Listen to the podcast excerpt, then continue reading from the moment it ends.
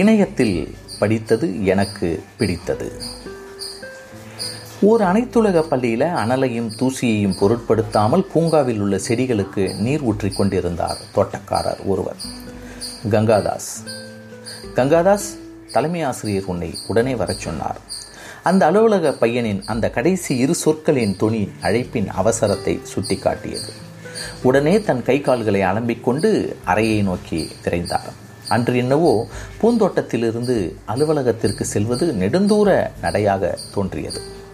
அவரது இதயம் நெஞ்சாங்கூட்டிலிருந்து வெளியே வந்து விழுவது போன்ற ஓர் உணர்வு. அவர் மனத்தில் பலவாறான எண்ணங்கள் அலைமோதின. ஏன்? என்ன நடந்திருக்கும்? இத்துணை அவசரமாக எதற்கு கூப்பிட்டு இருப்பார் என்ற கேள்விக்கணைகள் அவர் நேர்மையான ஒரு தொழிலாளி ஆவார்.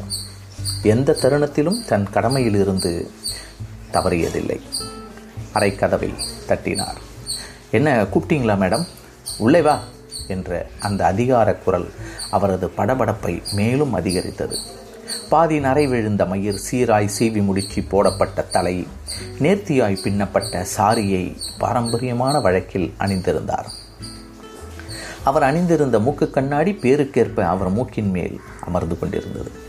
மேசை மேல் இருந்த தாளை சுட்டிக்காட்டி இதை படி என்றார்.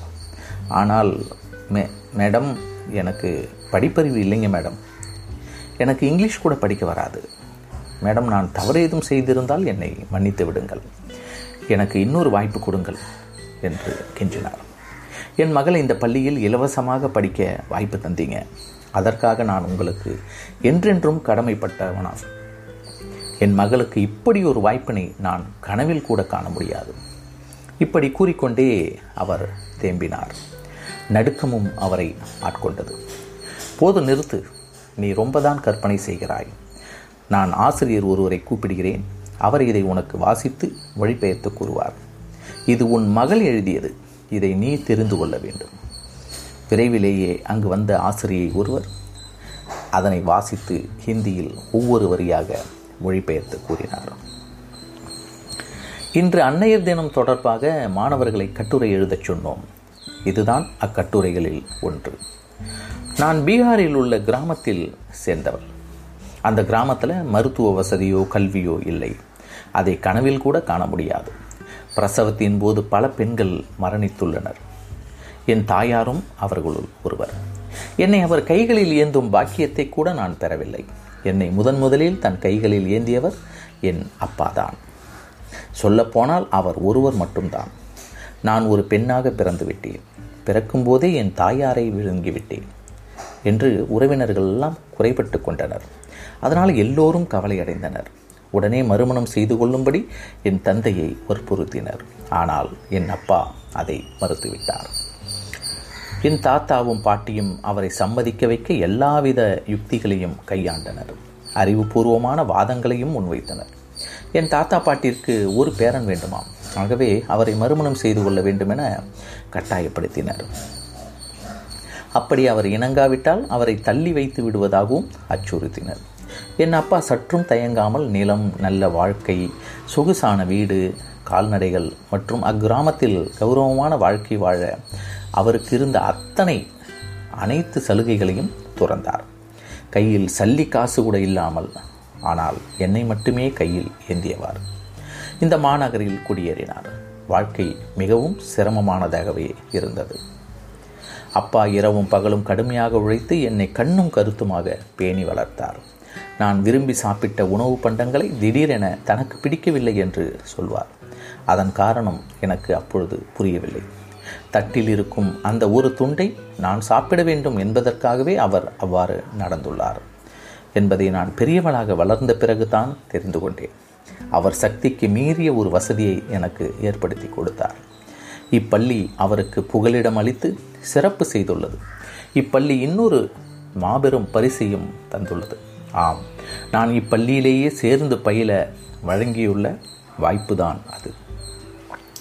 அம்மா என்றால் அன்பும் அரவணைப்பும் எனின் என் அப்பா அதற்கு பொருத்தமானவர். அம்மா என்பவர் இரக்கம் மிக்கவர் எனின் என் அப்பா அதற்கும் பொருத்தமானவர்.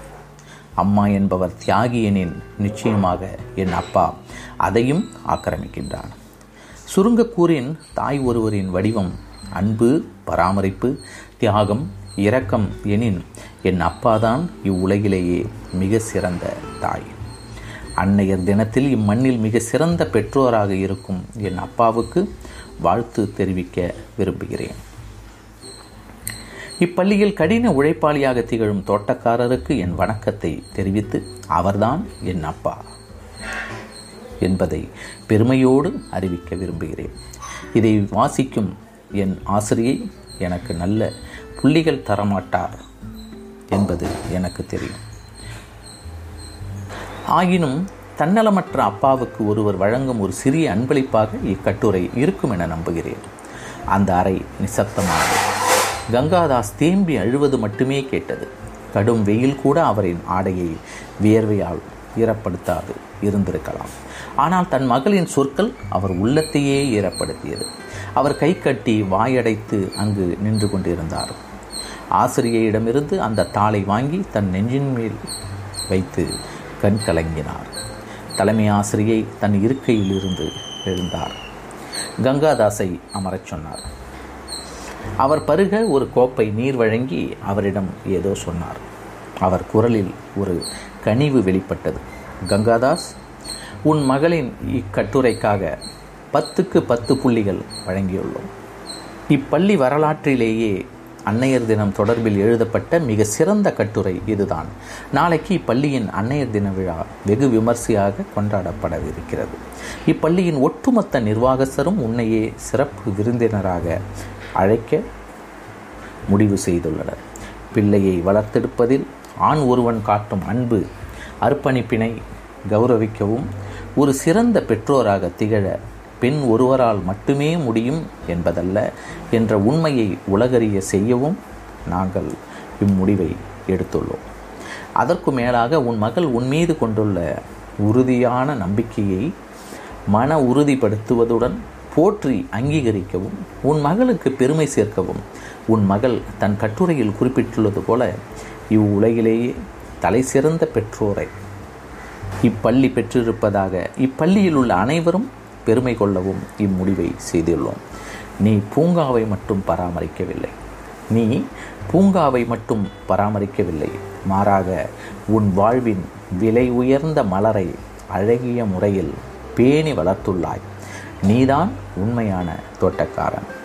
கங்காதாஸ் அந்த நிகழ்ச்சிக்கு நீ சிறப்பு விருந்தினராக வருவாயா? படித்ததில் பிடித்தது இணையத்தில் படித்தது எனக்கு பிடித்தது. படித்ததில் இருதயத்தை நொறுக்கிய நிகழ்வு இது. நன்றி. ஒளிவடிவம் சரவணன் அருணாச்சலம்.